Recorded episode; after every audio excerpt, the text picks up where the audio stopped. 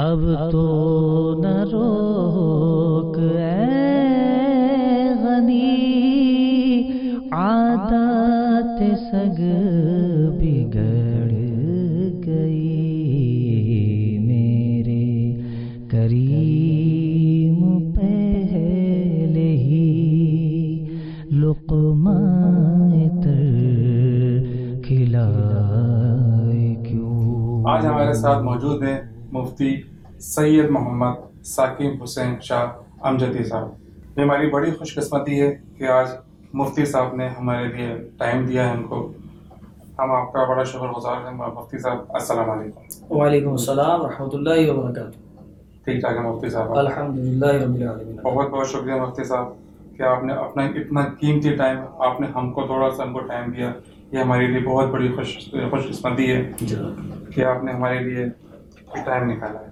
ہم آپ سے کچھ پوچھنا چاہتے ہیں کہ جیسا کہ آپ کو پتہ ہے کہ آج کل کا جو دور ہے لوگ علماء کرام سے، مفتی صاحب بڑے دور ہوتے ہوئے چلے جا رہے ہیں، ان سے بڑے کھینچ رہے ہیں ان سے۔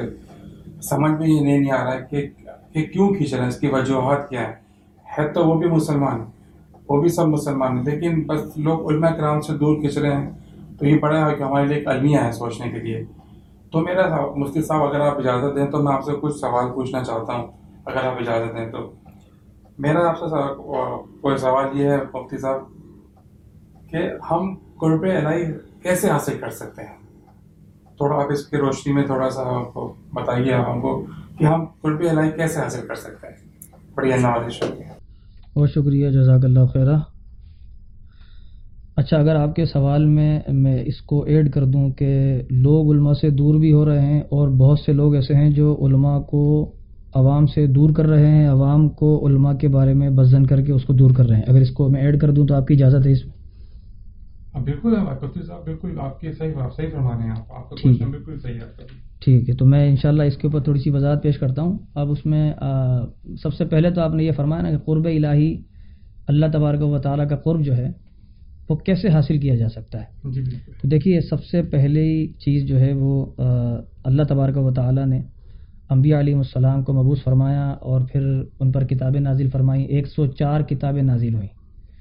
اور اس کے بعد جو ہے وہ سلسلہ نبوت کا ختم ہو گیا۔ نبی پاک علیہ صلاۃ والسلام تشریف لے آئے۔ نبی پاک علیہ صلاۃ والسلام نے اعلان نبوت کے بعد صحابہ کرام علم ردوان کو اس کار عظیم کے لیے چنا اور ان کو سکھایا، اللہ کا کلام بتایا کہ اللہ نے یہ نازل کیا، یہ حکم ہے، سیکھے۔ اور سیکھنے کے بعد اب نبی پاک علیہ الصلاۃ والسلام کا جو ظاہری دور تھا وہ پورا ہوا یعنی آپ کا وصال مبارک جو ظاہری ہے، اس پر آپ نے بہت پائی اور اس کے بعد پھر آپ جو ہے، وہ ساری کی ساری میراث جو ہے آپ نے صحابہ کرام علم ردوان کے حوالے کر دی۔ اب صحابہ کرام علم ردوان جو ہیں، انہوں نے اپنی زندگیاں، اپنی جان، مال، عزت، آبرو، سب کا سب دین پر قربان کر دیا۔ اس کے بعد ہوا یہ کہ وہ بھی ایک ایک کر کے دنیا سے جاتے رہے اور پھر ان کی صحبت میں جو بیٹھے، انہوں نے ان سے سیکھا اور اس کے بعد پھر انہوں نے اس سلسلے کو آگے بڑھایا۔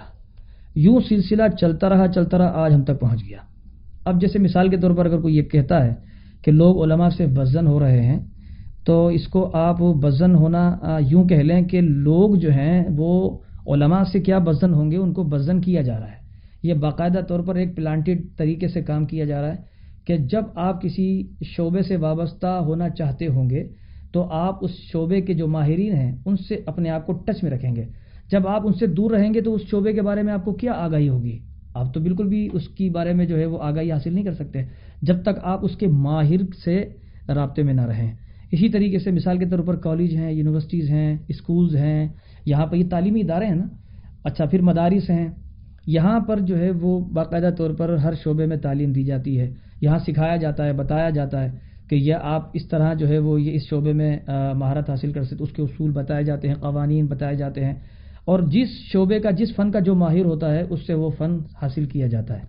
اور اس سے حاصل کرنے کے بعد پھر اپنے آپ کو اس شعبے میں وہ منواتے ہیں۔ دین متین جو ہے، وہ لوگوں نے معذ اللہ، سما معذ اللہ ایسا سمجھ لیا ہے کہ جو، کہ بس ساری چیزوں کے لیے ٹیوٹر ضروری ہے۔ ہر چیز کے سکھانے کے لیے استاد بھی ضروری ہے، لیکن دین کے لیے کوئی ضروری نہیں ہے۔ بس آپ خود جو ہے وہ قرآن مجید پڑھ لو اور خود سیکھ لو اور سمجھ لو اور خود ہی اس پر عمل کر لو۔ کسی مولوی کی ضرورت نہیں، کسی عالم کی حاجت نہیں ہے۔ یہ کیسے کیسے ہو سکتا ہے؟ یعنی یہ تو ٹوٹلی طور پر آپ جو ہے وہ گمراہی والی بات کریں گے، اگر اس طرح کریں گے تو۔ آپ اگر یہی قاعدہ ہے نا، چلیں ٹھیک ہے، مان لیتے ہیں۔ یہی قاعدہ ہے، تو پھر اس کے بعد جو ہے یہ بتائیں کہ پھر کیمسٹری کے لیے استاد کیوں پکڑتے ہیں؟ آپ کہیں کہ کیمسٹری کی بک لے لو، اس کی شرح بھی لے لو۔ اس کو سیکھ لو، زولوجی سیکھ لو، باٹنی سیکھ لو میتھمیٹکس سیکھ لو، ساری چیزیں خود سیکھ لو اور خود سیکھ کے پھر اس کو جو ہے مطلب وہ خود اس کو دیکھ لو کہ کیا کرنا ہے۔ ایسے تو نہیں ہوتا نا۔ اس کے لیے آپ نے ٹیوٹر جو ہے، وہ مقرر کیے ہوتے ہیں۔ آپ نے یونیورسٹیز میں بڑے بڑے پروفیسر، بڑی بڑی یعنی تنخواہیں دی جاتی ہیں۔ یعنی بڑا بڑا سرمایہ خرچ ہو رہا ہے اس کے اوپر بجٹ پاس ہوتا ہے باقاعدہ تعلیم کے اوپر۔ تو مطلب یہ کہ پھر یہ سب بیوقوف ہیں۔ صرف آپ پھر اسلام کی بات نہ کریں۔ پھر آپ صرف مدرسوں کی بات نہ کریں، صرف علماء اہل سنت کی بات نہ کریں، پھر آپ بات کریں ہر انسٹیٹیوشن کی، ہر اس ادارے کی جہاں تعلیم دی جاتی ہے۔ پھر وہاں کسی بھی استاد کی ضرورت نہیں ہونی چاہیے۔ پہلی بات تو آپ یہ ذہن میں رکھیں۔ اب جب یہ سمجھ میں آ گیا کہ ہمیں استاد کی ضرورت ہے اور ظاہر دین بھی ایک علم ہے اور ایک فن ہے اور ایک ظاہر ایک شعبہ ہے اور اس کو حاصل کرنے کے لیے دینی استاد کی ضرورت پڑتی ہے، تو اب دینی استاد کی جب ضرورت پڑتی ہے تو آیا دیکھا یہ جائے گا کہ دینی استاد آپ کو اللہ کے قریب لے کے جا رہا ہے یا اللہ سے دور لے کے جا رہا ہے۔ یہ ہم نے دیکھنا ہے۔ اگر کوئی شخص سیکھنے کے بعد کوئی یہ کہے کہ جناب علی، کوئی ضرورت نہیں ہے حدیث پڑھنے کی، قرآن پڑھ لو، اس کا ترجمہ پڑھ لو، اس پر عمل کر لو، حدیث کی کوئی ضرورت نہیں ہے، تو یہ بھی غلط ہے۔ اگر کوئی یہ کہے کہ جی حدیث پڑھ لی آپ نے، بس ٹھیک ہے، اب آئمہ فقہا کی کوئی ضرورت نہیں، امام اعظم ابو حنیفہ کی کوئی ضرورت نہیں، امام شافعی کی کوئی ضرورت نہیں، امام مالک کی کوئی ضرورت نہیں، امام محمود بن حنبل رضی اللہ تعالیٰ عنہ مجمعین کی کوئی ضرورت نہیں، یہ محض باطل باتیں ہیں۔ اچھا اس کے بعد پھر آپ نیچے چلے آئیے کہ جناب کسی کی بھی تفسیر کی ضرورت نہیں، کسی کی بھی کتابوں کی حاجت نہیں۔ بس آپ جو ہے وہ خود مطالعہ کر لیں اور خود کر لیں، تو اندازہ کر لیں کہ اس میں، اور پھر یہ کوئی کہے کہ جناب فلاں صاحب ہیں جن پر جو ہے وہی بھی آتی ہے، تو وہ حضور نبی پاک علیہ السلاۃ والسلام کی نبوت سے جو ہے وہ فیض یافتہ ہیں، لہٰذا وہ بھی نبی گردانے جاتے ہیں معذ اللہ سما معذ اللہ تو یہ بھی معاملہ ہے۔ تو اس طریقے سے جو ہے یہ لوگ جو ہیں دین کے اندر انٹرفیئر کرتے ہیں۔ اور دین کے اصول و ضوابط کے جو اللہ تبارک و تعالیٰ نے نازل فرمایا اپنے پیارے حبیب کریم علیہ السلاۃ والسلام پر، اس کی یہ نفی کرتے ہیں اور اس کے بعد پھر کیا کرتے ہیں کہ ایک ایک کر کے سب کو گمراہ۔ اچھا پھر ہوتا کیا ہے؟ ہوتا یہ ہے کہ جو ابھی آپ نے سوال میں فرمایا کہ کہ جو لوگ دین سے دور ہو رہے ہیں، تو یہی وجہ ہوتی ہے کہ ہم اصل بات بتا رہے ہوتے ہیں اور وہ غلط بات بتا رہے ہوتے ہیں۔ ان کے پاس نہ جانا، ان کے پاس نہ جانا، حدیث پہ مت پڑھنا، کوئی کہتا حدیث کو چھوڑ دو۔ یہ تو کئی عرصے کے بعد بنائی گئی تھی۔ پھر کوئی کہتا جی کہ وہ جو ہے وہ آئمہ کی بات نہیں ماننا، یہ جو فقہ ہے، انہوں نے خود مرتب کی ہے، اس کا قرآن و حدیث سے کوئی تعلق نہیں، کوئی یہ کہتا ہے پھر کوئی یہ کہتا ہے جی کہ صحابہ کو نہ مانو، اہل بیت کو مان لو۔ پھر کوئی کہتا ہے کہ اہل بیت کو جو ہے وہ نہ مانو، صرف صحابہ کو مانو۔ تو یہ جو اتنی شدت ہے نا، اس سے ہم روکتے ہیں، دین نے اس سے منع کیا ہے۔ نبی پاک علیہ صلاح السلام کی حدیث پاک ہے کہ اعتدال کا راستہ جو ہے اپنایا جائے، نہ کہ اعتزال کا راستہ اپنایا جائے۔ اعتزال یہی ہے، صحابہ کو مانو جو ہے اپنا اہل بیت کو نہ مانو۔ اور اگر کوئی کہے کہ اہل بیت کو مانو اور جو ہے وہ صحابہ کو نہ مانو، تو اس میں اعتزال ہے۔ ایک طرف کو چلے گئے آپ آپ کو اعتدال کے ساتھ رہنا ہوگا۔ صحابہ کرام علی مردوان کی تعلیمات کو بھی دیکھنا ہوگا اور اہل بیت اتھار کی عظمت و شان کو بھی دیکھنا ہوگا۔ صحابہ کرام علی مردوان کی شان کو بھی دیکھنا ہوگا۔ ایسا نہیں ہے کہ ہم جو ہے وہ ایک کی شان کو بیان کریں، دوسرے کی شان میں تنقید کریں۔ یہ ہمارے دین نے ہمیں سکھایا ہی نہیں۔ قرآن مجید جو ہے، اہل بیت کی شان میں بھی ہے، صحابہ کرام علی مردوان کی شان میں بھی ہے، اور بزرگان دین اولیاء اللہ کی شان میں بھی ہے۔ بہت سے ایسے ہوں کہ جناب کہیں گے کہ یہ اولیاء اللہ کے پاس نہ جاؤ۔ اولیاء اللہ کیا دے دیں گے آپ کو؟ ان سے دور کر مطلب آپ کو دین سے قریب کرنے کے بعد ہی قرب الہی نصیب ہوگا۔ جب آپ دین کے قریب ہی نہیں آئے تو قرب الہی کیسے آپ کے قریب ہوگا؟ مجھے یہ بتائیے آپ۔ مثلا مثال کے طور پر ایک میں چھوٹی سی بات رس کروں کہ اگر آپ کو قرب الہی پانا ہے تو ماں باپ کی خدمت کریں۔ ماں باپ کا احترام کریں۔ یہ ضروری ہے۔ قرآن مجید نے بیان کیا۔ اچھا پھر ماں باپ کے بارے میں بیان کیا قرآن مجید نے؟ تو لہٰذا ماں باپ کی خدمت، ماں باپ کا احترام، سب کچھ۔ اسی طریقے سے قرآن مجید نے اولیاء اللہ کی شان کو بیان کیا۔ تو اولیاء اللہ کے دربار پر جائے اولیاء اللہ جو زندہ، اولیاء اللہ ہیں، جو واقعی پورے شریعت پر پورا آج کل ہوتا ہی ہے کہ کوئی شخص جو ہے اگر شریعت پر پورا نہیں ہے اور وہ اس کے اندر وہ شرائط نہیں پائی جاتی کہ وہ ایک جامع کامل پیر بن سکے اس میں وہ شرائط پائی نہیں جاتی۔ لوگ آنکھیں بند کر کے اپنا سرمایہ ضائع کرتے ہیں۔ لوگ آنکھیں بند کر کے جو ہے وہ دھمال ڈال دیتے ہیں وہاں اور وہ اپنے سب کچھ اپنا حتیٰ کے ایمان کو برباد کر دیتے ہیں۔ پیسہ خرچ کر کے ایمان برباد کرتے ہیں۔ جبکہ اللہ کے رسول علیہ السلاۃ والسلام کی تعلیمات کا جو نچوڑ ہے، وہ یہ ہے کہ آپ کو پیسہ خرچ کرنا ہے، اللہ کی راہ میں اور اپنا بچانا ہے ایمان۔ اللہ کے بندوں کے ذریعے وہ کیسے کہ آپ اللہ کے بندوں سے وہ سیکھیں کہ انہوں نے اپنا ایمان کیسے بچایا ہے۔ ایک چھوٹی سی میں مثال دیتا ہوں کہ اگر آپ کو پینسل پکڑنا سکھانا ہے بچے کو کہ بیٹا پینسل کیسے پکڑتے ہیں، تو جب آپ خود پینسل پکڑنا سیکھتے ہیں اور کسی سے سیکھتے ہیں، کبھی زندگی میں آپ نے بھی پینسل کو پکڑنا سیکھا ایسا نہیں کہ آپ جو ہے وہ پیدائشی پینسل پکڑ کے آئے، پیدا۔ ایسا نہیں ہوا کہ آپ نے پینسل کو پکڑنا سیکھا تھا کسی سے۔ اب آپ سیکھ گئے ہیں، تو اب آپ کسی بچے کو سکھا رہے ہیں کہ ایسے پینسل پکڑتے ہیں اور ایسے لکھتے ہیں۔ تو جب سیکھنے کا ایک نظام اللہ نے بنایا ہے ایک تدریجن تدریجن جو ہے وہ ایک تعلم کا نظام اللہ نے بنایا ہے اور قرآن مجید میں اللہ فرماتا ہے، الرحمن علم القرآن، خلق الانسان علم البیان، کہ رحمان نے میں پیارے محبوب کریم علیہ السلاۃ والسلام کو قرآن سکھایا ہے اور پیارے محبوب کریم علیہ السلاۃ والسلام کو ماکان ما یقون کا بیان سکھایا ہے اور اللہ تبارک و تعالیٰ ہی نبی پاک علیہ السلاۃ والسلام کا استاد ہے اور نبی پاک علیہ السلاۃ والسلام کا کوئی استاد نہیں ہے۔ وہی حضرت جبریل امین لے کر آتے تھے، ان کا کام صرف وہی کو لانا تھا۔ اور وہی لے کر آتے تھے اور نبی پاک علیہ السلاۃ والسلام کو سناتے تھے، وہ صرف اور صرف لاتے تھے اور حضور کو سناتے تھے۔ جبکہ اللہ تبارک و تعالیٰ بتا رہا ہے، محبوب آپ کو کرنا کیا ہے؟ اللہ تبارک و تعالیٰ بتا رہا ہے، محبوب آپ کو نماز کیسے پڑھنی ہے؟ آپ کو ایمان کیسے محفوظ رکھنا ہے؟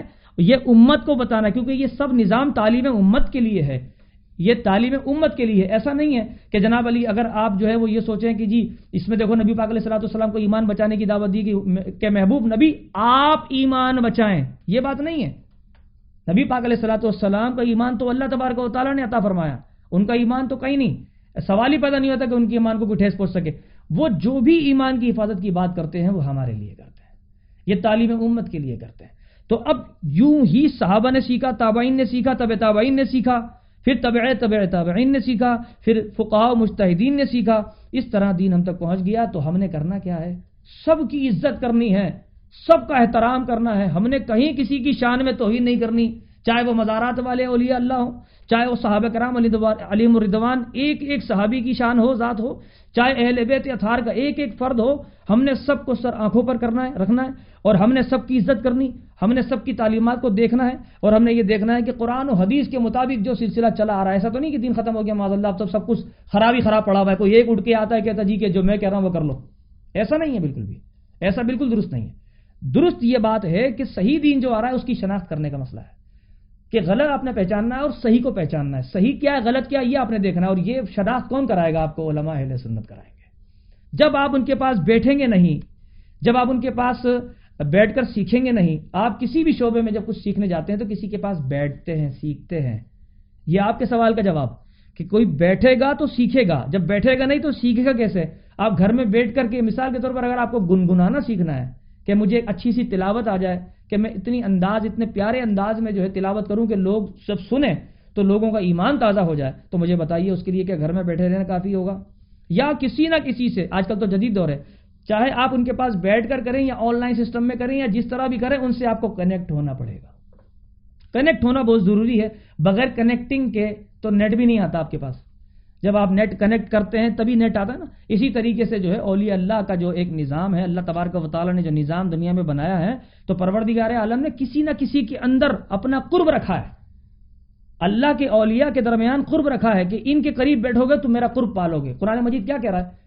میں اس آیت کو آپ کو بیان کرتا ہوں۔ اللہ کرے کہ یہ سب کی سمجھ میں آ جائے۔ اولئک الذین انعم اللہ علیہم من النبیین والصدیقین والشہداء والصالحین وحسن اولئک رفیقا اللہ تبارک و تعالیٰ کی انعام یافتہ جو لوگ ہیں نا، وہ صدیقین ہیں شہدا ہے نبی ہیں، صالحین ہیں، اور وہ لوگ ہیں جو ان کے ساتھ سنگت کرتے تھے، جو ان کے ساتھ بیٹھتے تھے۔ سمجھ رہے ہیں بات؟ کہ جو ان کے ساتھ بیٹھے گا، جو ان کے ساتھ بیٹھ کر کے سیکھے گا، وہ بھی انعام یافتہ ہوا۔ تو ساتھ بیٹھنا ضروری ہے، قرآن مجید نے کہہ دیا۔ تو اس لیے علماء کا راستہ یعنی علماء کو جو ہے، پا کر ان سے علم حاصل کرنا، یہ بہت ضروری۔ اور اس راستے پر چلنا یہی دین کا راستہ ہے۔ اور پھر جب آپ علماء کے پاس بیٹھیں گے اور جب علماء اہل سنت سے سیکھیں گے، تو یہی آپ کو اس سیڑھی پہ چڑھا دیں گے جو کہ اللہ تبارک و تعالیٰ کا قرب کا راستہ ہے۔ اب تو نہ رو